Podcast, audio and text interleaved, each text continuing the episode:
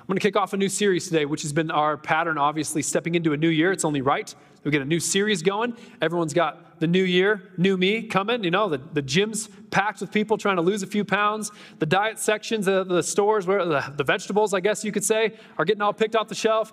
Like everything's, everyone's getting in this new mode trying to get ready to go and it's it's been our pattern as a church that we take the first month of the year and really we do kind of a, a spiritual inventory if you will I don't know if you're a New Year's resolution person. Maybe you set goals, maybe you don't. Uh, but either way, I think January is a good and right time for the church to look at everything that's going on in our life and go, man, what is it that matters most? And, and what do I have in my life that stirs up my affection for Jesus? And what do I have going in my life that robs me of my affections for Jesus?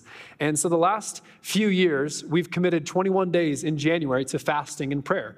And maybe you're new to our church and that sounds extreme to you. Um, I want to just kind of clarify some things a bit that we don't it's, it's rare that people will go 21 days on just a water only fast, although that is something that people will pursue and is uh, an amazing thing to try to do. Uh, but really, there's all sorts of kinds of ways that you can engage with this time. Uh, you could do intermittent fasting, you could do a Daniel fast or a partial food fast. I would definitely recommend a soul fast. That's what we'll be doing in my household with my kids, who will not be playing Minecraft for the next three weeks. Uh, we will be saying goodbye to screens for a few weeks, not just to say no to something. This is the key right here. We're not just trying to say no or deprive ourselves of something. We're trying to say yes to what matters eternally. And so, what I want to invite you into in this 21 days is regardless of the fast that you feel led to walk into in this 21 days, I would ask that you would commit yourself, devote yourself, maybe in a season unlike ever before, to prayer. I would love for you to spend more time personally in prayer than you ever have before. I would love for you to make sure you make our prayer gatherings. I'll mention those again at the end of the service today. But come, gather with God's people and pray. Contend, just like we just did.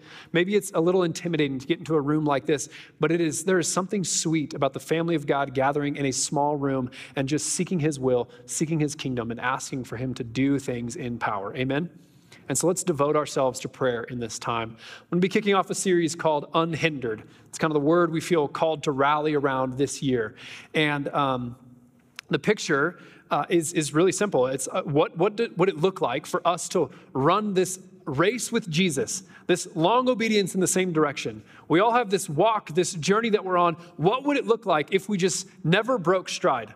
I think so many of us, if we were able to be honest, have a more hindered walk with Jesus than we thought we would by now. There are still the same old things slowing us down. We still get distracted by the same old things. But what would it be like? And is it even possible to chase after Jesus without anything holding us back? I, uh, I'm taking on a new endeavor this year, and I will be coaching my daughter's middle school sixth grade girls basketball team. Yeah, yeah, it's going to be great. There will be sermon fodder for years to come, I'm sure from this six week experience that we're going to go through together. Um, as I get ready to coach, I've, I've, done this before and I'm excited. And so I'm, I'm looking at some of the greats of, of coaching. Obviously, you can't go much further than John Wooden. Anyone know who John Wooden is? Obviously, famous UCLA basketball coach, uh, arguably, maybe not even arguably, the greatest college basketball coach of all time. Uh, he coached for over 25 years with the UCLA Bruins. He is probably most known for and famous for a 12 year stint where the UCLA Bruins won 10 championships in those 12 years, seven in a row at one point. And so, just an unprecedented winning mindset coming from this coach. The DNA is crazy. And uh, do you know what he happens? Some of you will know what he starts his seasons with with his, with his uh, college players. I had someone first service go, prayer. And I'm like, well, favor ain't fair. So prayer would be a good place to start. But it wasn't prayer. Um, what he starts his seasons with, and you got to imagine this for 20 year old men, they've been playing college, they've been playing basketball their whole life, they're grown up, and he teaches them how to put on their socks and tie their shoes. That's how he begins. That's how he would begin the season with them, is sitting them all down, making them take their shoes off, put their socks back on, and relace their shoes up from the bottom to the top properly. Why? Because if you don't tie your shoes properly, you'll get blisters. Blisters lead to hindrances in games. Missed games, missed time means missed opportunities in a season. And it just slowly builds up from there. And he, so he understood the pain. We've all had that feeling, right? If you're trying to muscle through a sports injury, how difficult it is, how hindered you feel, maybe at the gym or maybe on the softball field or whatever it is that you find yourself with your weakened warrior mindset. it is hard to play through a, an injury. Or you can think about it this way um, when I think of being hindered, I think of being in the middle of a nightmare. You're never as slow as you are in the middle of a nightmare. Isn't that true? Bad guys chasing you, and you're like, I have never moved this slow in my entire life, right? You go to scream because you need some help, and you're like, I can't even scream. Like, why does your voice not work in the middle of a nightmare? I don't know. Boggles my mind. I think of uh, trying to move through the airport with my kids, you know? Talk about being hindered. I'm a guy who prides myself on how well I can go through the security line. Nobody will ever wait on me when I'm going through a security line unless I have my kids in tow. then we're a mess, right? I feel, hint, I feel like I have ankle weights on at the airport when I'm going through with my kids, right? Um, I really think of the antithesis of being hindered is, is the star power up in, in Mario Kart, isn't it? Music changes, all of a sudden you're invincible and you can just go. And I wonder if there is a version of our walk with Jesus where it feels like there is nothing that sticks to us. No accusation from the enemy can stick to my heart. Nothing that any people are throwing my way. There's no behavior. There's nothing that's going to keep me off my path with Jesus. I'm focused, I'm running in the right direction, and I'm not getting slowed down. I'm not being hindered in any way. I would argue it's not only possible, but it's the invitation from Scripture. And so I think we see this most clearly in Hebrews chapter 12. If you have your Bible, you can open it up. We'll be reading right from Hebrews chapter 12. Just the first few verses will be kind of the anchor for us for the next few weeks in this series. It's going to be on the screen, or you can follow along on the YouVersion events uh, if you have that on your phone. Chapter 12, verse 1, the author says, Therefore, since we are surrounded by so great a cloud of witnesses, let us also lay aside every weight and sin which clings so closely, and let us run with endurance the race that is set before us, looking to Jesus, the founder and perfecter of our faith, who for the joy that was set before him endured the cross, despising the shame, and is seated at the right hand of the throne of God. Let's pray real quick, and then we'll jump back into it. Lord, I just ask that uh, as a church, would we experience an unhindered relationship with you? Would we experience an unhindered walk with you? God, I pray today that we'd have a, a, a, posture of personal responsibility for places where we have drifted or places where we have fallen short, God, because in that personal responsibility, we know that there is freedom found in your grace. And so, God, I ask that you would meet us here today. Would your love and would your grace pick us up as we set our feet back on the path to chase after you all the more in this new year? God, we love you and we pray all of this in your mighty name. Amen. Amen. So, Hebrews chapter 12 opens with a therefore. And, and the, the corny phrase from, from teachers, Bible teachers everywhere is anytime you encounter a therefore, you should ask yourself, what is the therefore? Therefore, right? You've heard it before. So, it's really it's all set up in hebrews chapter 11 hebrews chapter 11 if you're not familiar with it is, is kind of a famous chapter of scripture it, it is referred to as the hall of faith kind of a play on the hall of fame where the author is just going to go through all of these pillar titan figures of the Old Testament who stood in faith and pressed on knowing that something good was going to happen or that God was going to do something with their story. And the, the author opens chapter 11 with this. Now, faith is the assurance of things hoped for, the conviction of things not seen. For by it, by faith, the people of old, referring to the list of people he's going to go through, received their commendation. By faith, we understand that the universe was created by the Word of God, so that what is seen was not made out of things that are visible. Faith is the assurance of things hoped for, which means that Christianity is not just blind optimism. We're not just like having positive thinking about what God is going to do. We don't just have positive vibes that we're putting out there, trusting that God's going to work something out.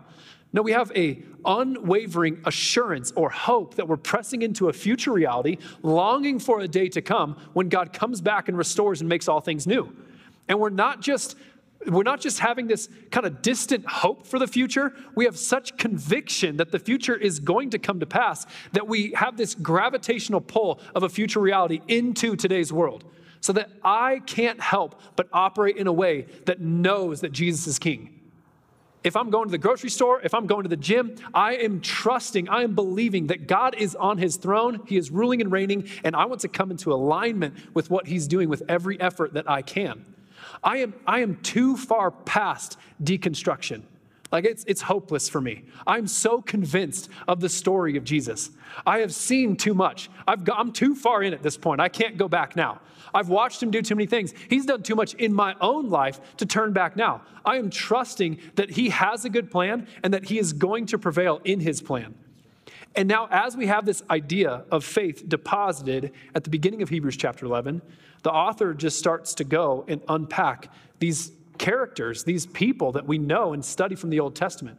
And he says it was by faith that they did. Their faith drove them to action. Their belief in what was going to happen, their belief in what God was going to do, pressed them into a present reality where they were longing for a future reality to come. It says, by faith, Abraham, by faith, Moses, by faith, Israel. They all did these things, and they, they did it because they were in steadfast conviction that God was going to accomplish his plan. And the great news of Hebrews chapter 11, I'm not going to read the whole chapter today. I'd encourage you to go read it yourself. I think there's two measures of good news for us in Hebrews chapter 11. First of all, the list is chock full of jacked up people. That's good news for you and me. By faith, Moses. Moses, ah, what an amazing leader for Israel, right? Yeah, he was. He followed after God's will, but he also buried a guy in the sand with his own two hands.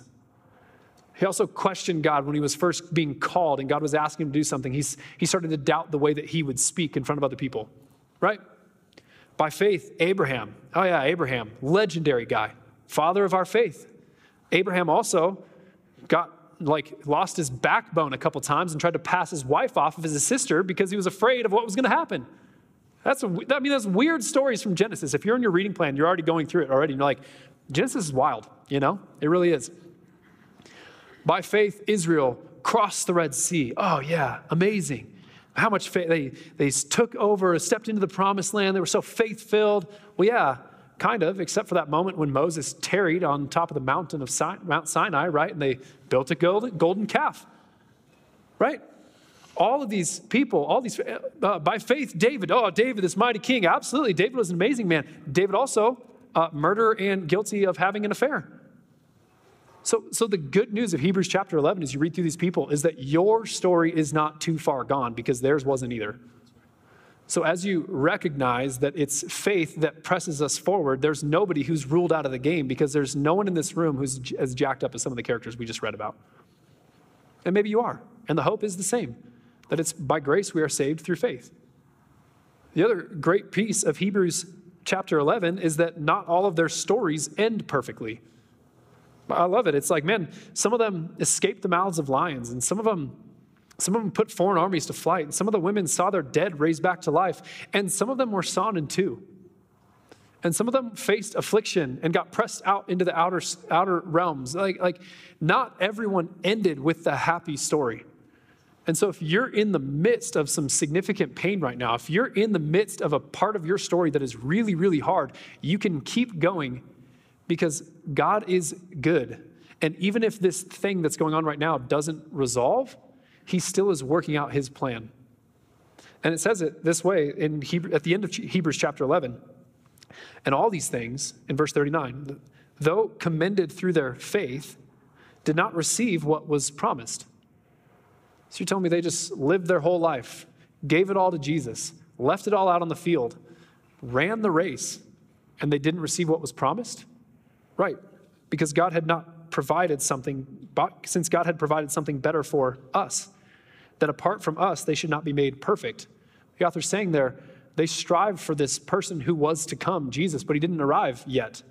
And you and I actually sit in this weird parallel um, time slot with them where they had to press on in faith, trusting that Jesus was going to come. We have to press on in faith, trusting that he's going to return. But there's some of the stories that might not resolve with a perfect, happy note at the end of the story, but Jesus is going to come.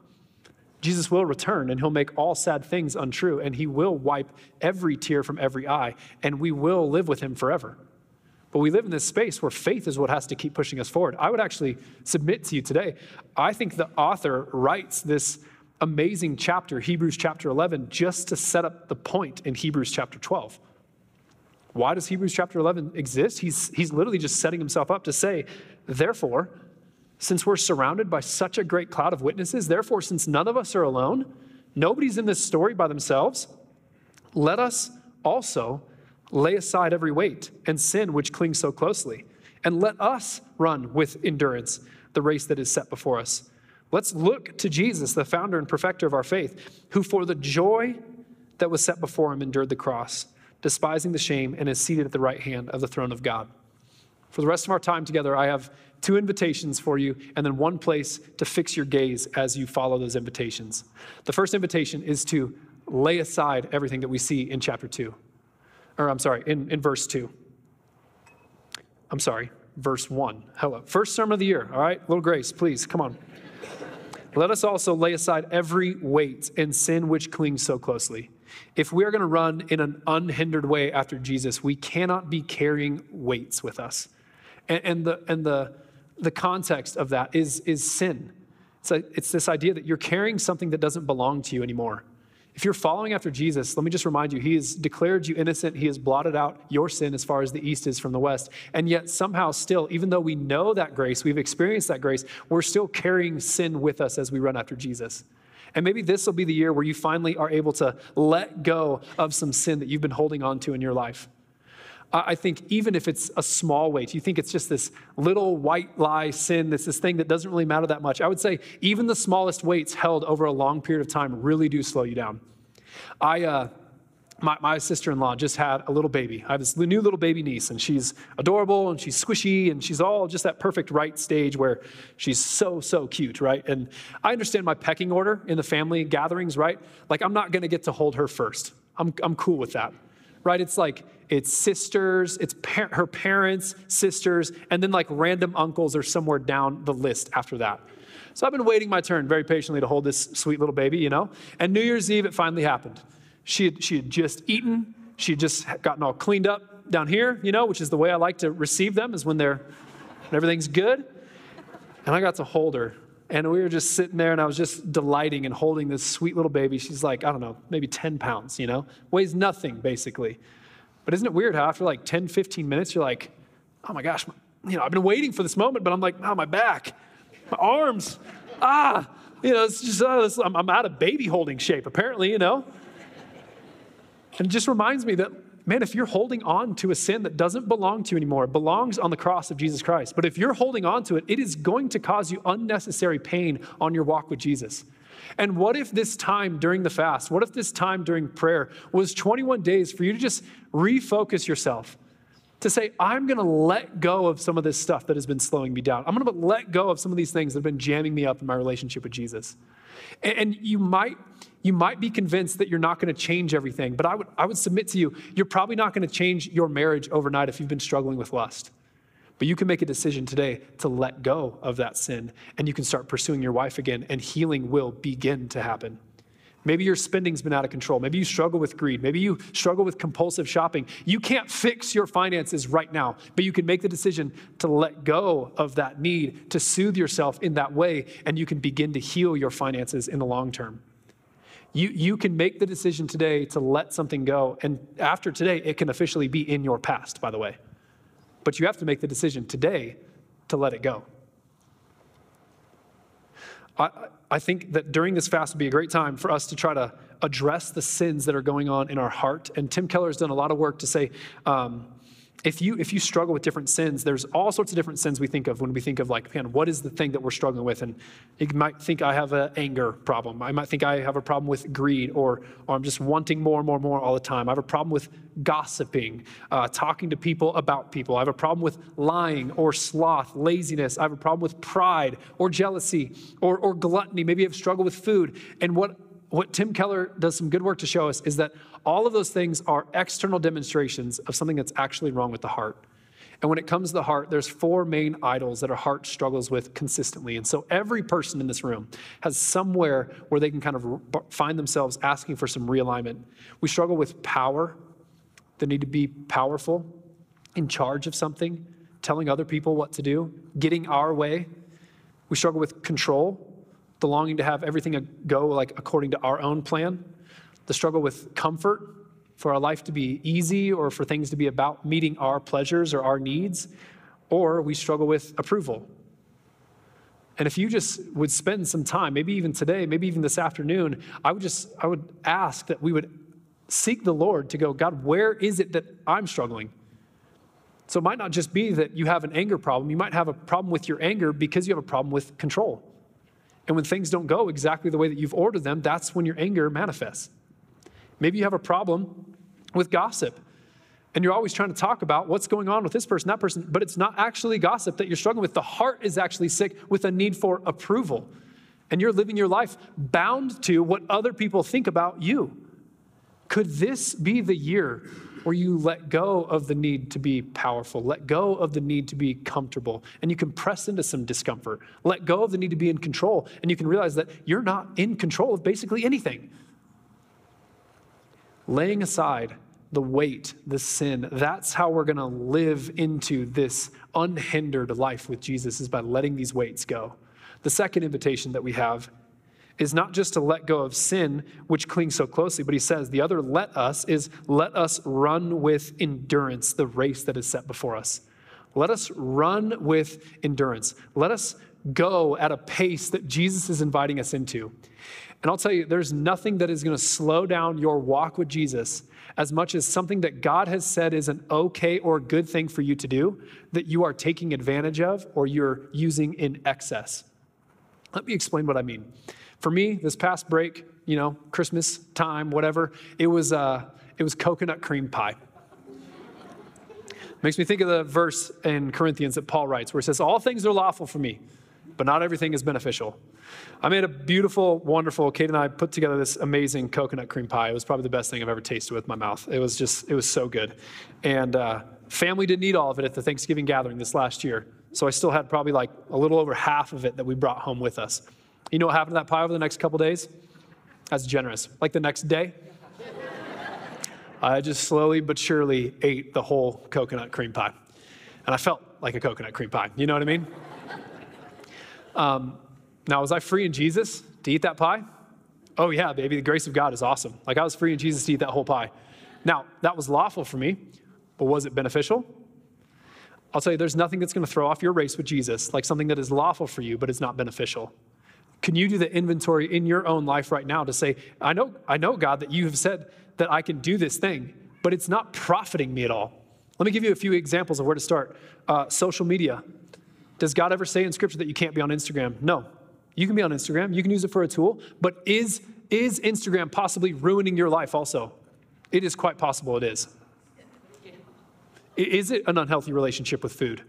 You're free to eat. I mean, there is nothing like overcoming bodily sin, like telling your body no through a fast. And so if you want, if you want to gain some victory over what's like the, the lack of self-control that you have, if you want to get victory over some of the things that are binding you up that are bodily sins you're committing, I would say practice saying no to your body and saying yes to the Spirit so that when it comes time, when you're faced with temptation, you're practice saying yes to the Spirit and saying no to the body. That's how we do what Galatians 5 talks about, where we walk in step with the Spirit as we put to death the flesh in us. Uh, there, there are all sorts of spaces in your life. You're free to buy that thing. Like you probably even have the money to buy that thing. You can go shopping. You can go get the, the 19th pairs of shoes that you've worn, worn recently. Sorry, Taylor, you know, no offense to roast him or anything like this. I'm just kidding. But like you can say yes to buying that thing, but is it beneficial to you? Probably not.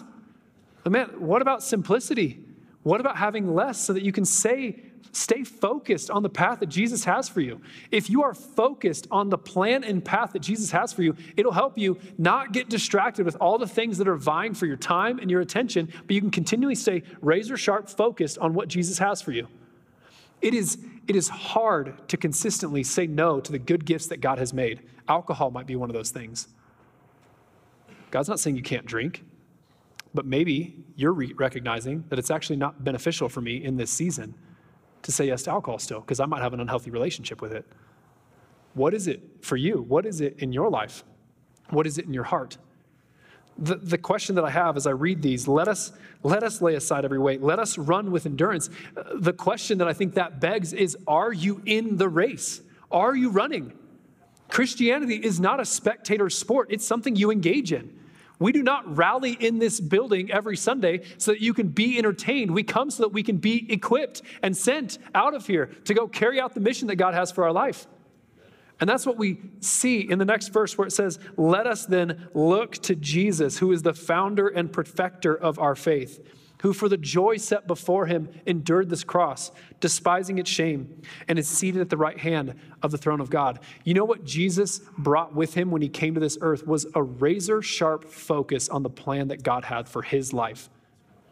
And so, if you want to look at somebody who ran an unhindered race towards God, it was Jesus Christ himself, wasn't it? Don't you just, if you're honest, hate people that run and make it look easy?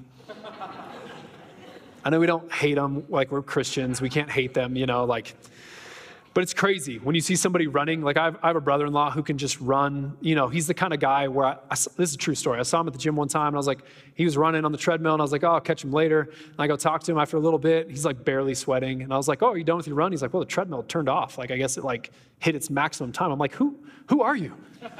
Are you human? Like, I'm more of the guy that when I'm running, like, you hear me before you see me. You know what I mean? Breathing, stomping, like, you're like, that looks painful. He looks uncomfortable. I, like, Jesus was the guy who never broke stride.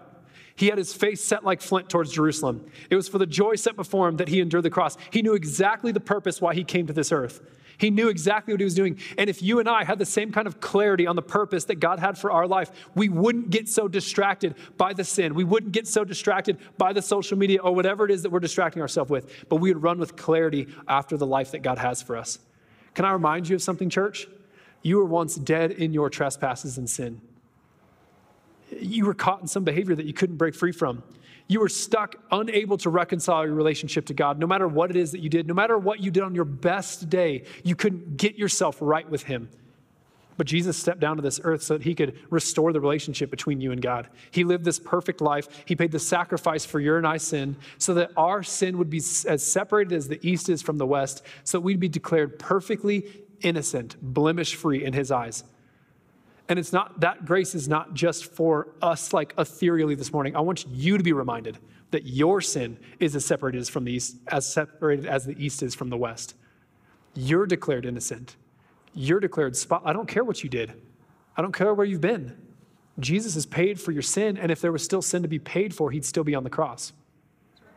He'd still be in the grave but he rose victoriously, now is seated in heaven. So everywhere we go, we get to be his ambassador. And he doesn't just ask us to represent him well, he actually infuses our life with the power of the Holy Spirit, which, by the way, is the same power that raised Christ from the dead.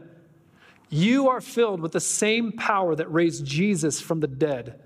You can let go of that thing that's slowing you down.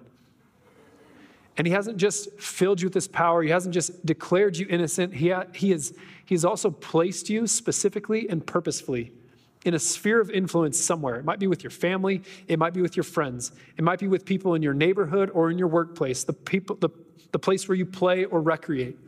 Jesus has placed you specifically in today's day and age, this day. He, he made you for today. And He's given you this purpose. And if we're going to be a church that's so bogged down with our own stuff and we're not running this race, then I'm just, I'm afraid we're not going to tap into everything that He has for us. And I want everything He has for this church. I want everything He has for me. I'm trying to set myself up so that every opportunity that comes my way, my yes has already been sent on the table for Him. I'm not, I don't want to be hindered. I don't want to have blisters on my feet as I'm running after Jesus. I don't want to be concealing some weird injury that I'm afraid to tell everyone about because I'm afraid of what they'll think I look like.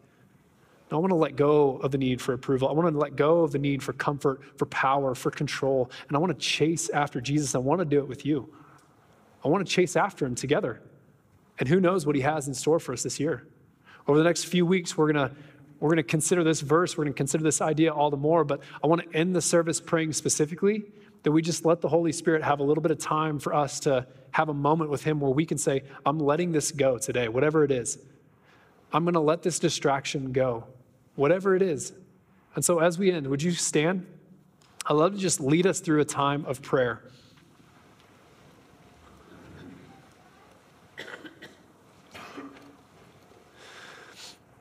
If you could even just kind of cup your hands out in front of you.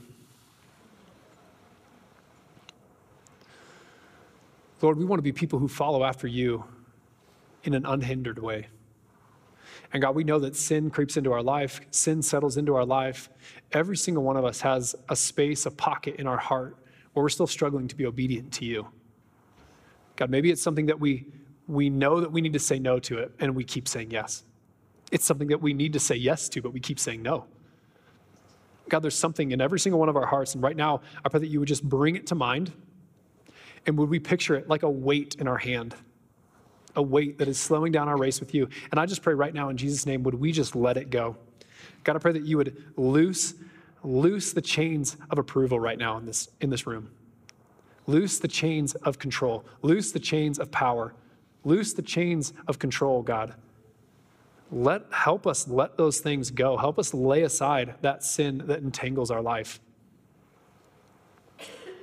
And God, as we prepare to step into this fast, God, this time where we're going to devote ourselves to you through fasting and prayer, God, I pray that we wouldn't be doing it out of our own effort. But God, would we see opportunities where we can say no to things of this world, good things that you've made that are just distracting us right now? God, I don't know if it's the screen. I don't know if it's the dollar. I don't know if it's the body. But God, we have, we have places where we are not focused on you. And help us see your supreme worth right now. In Jesus' name. God, I ask that you would move in power, just like we sang, just like we prayed. Would you move in power now? In Jesus' name we pray. Amen.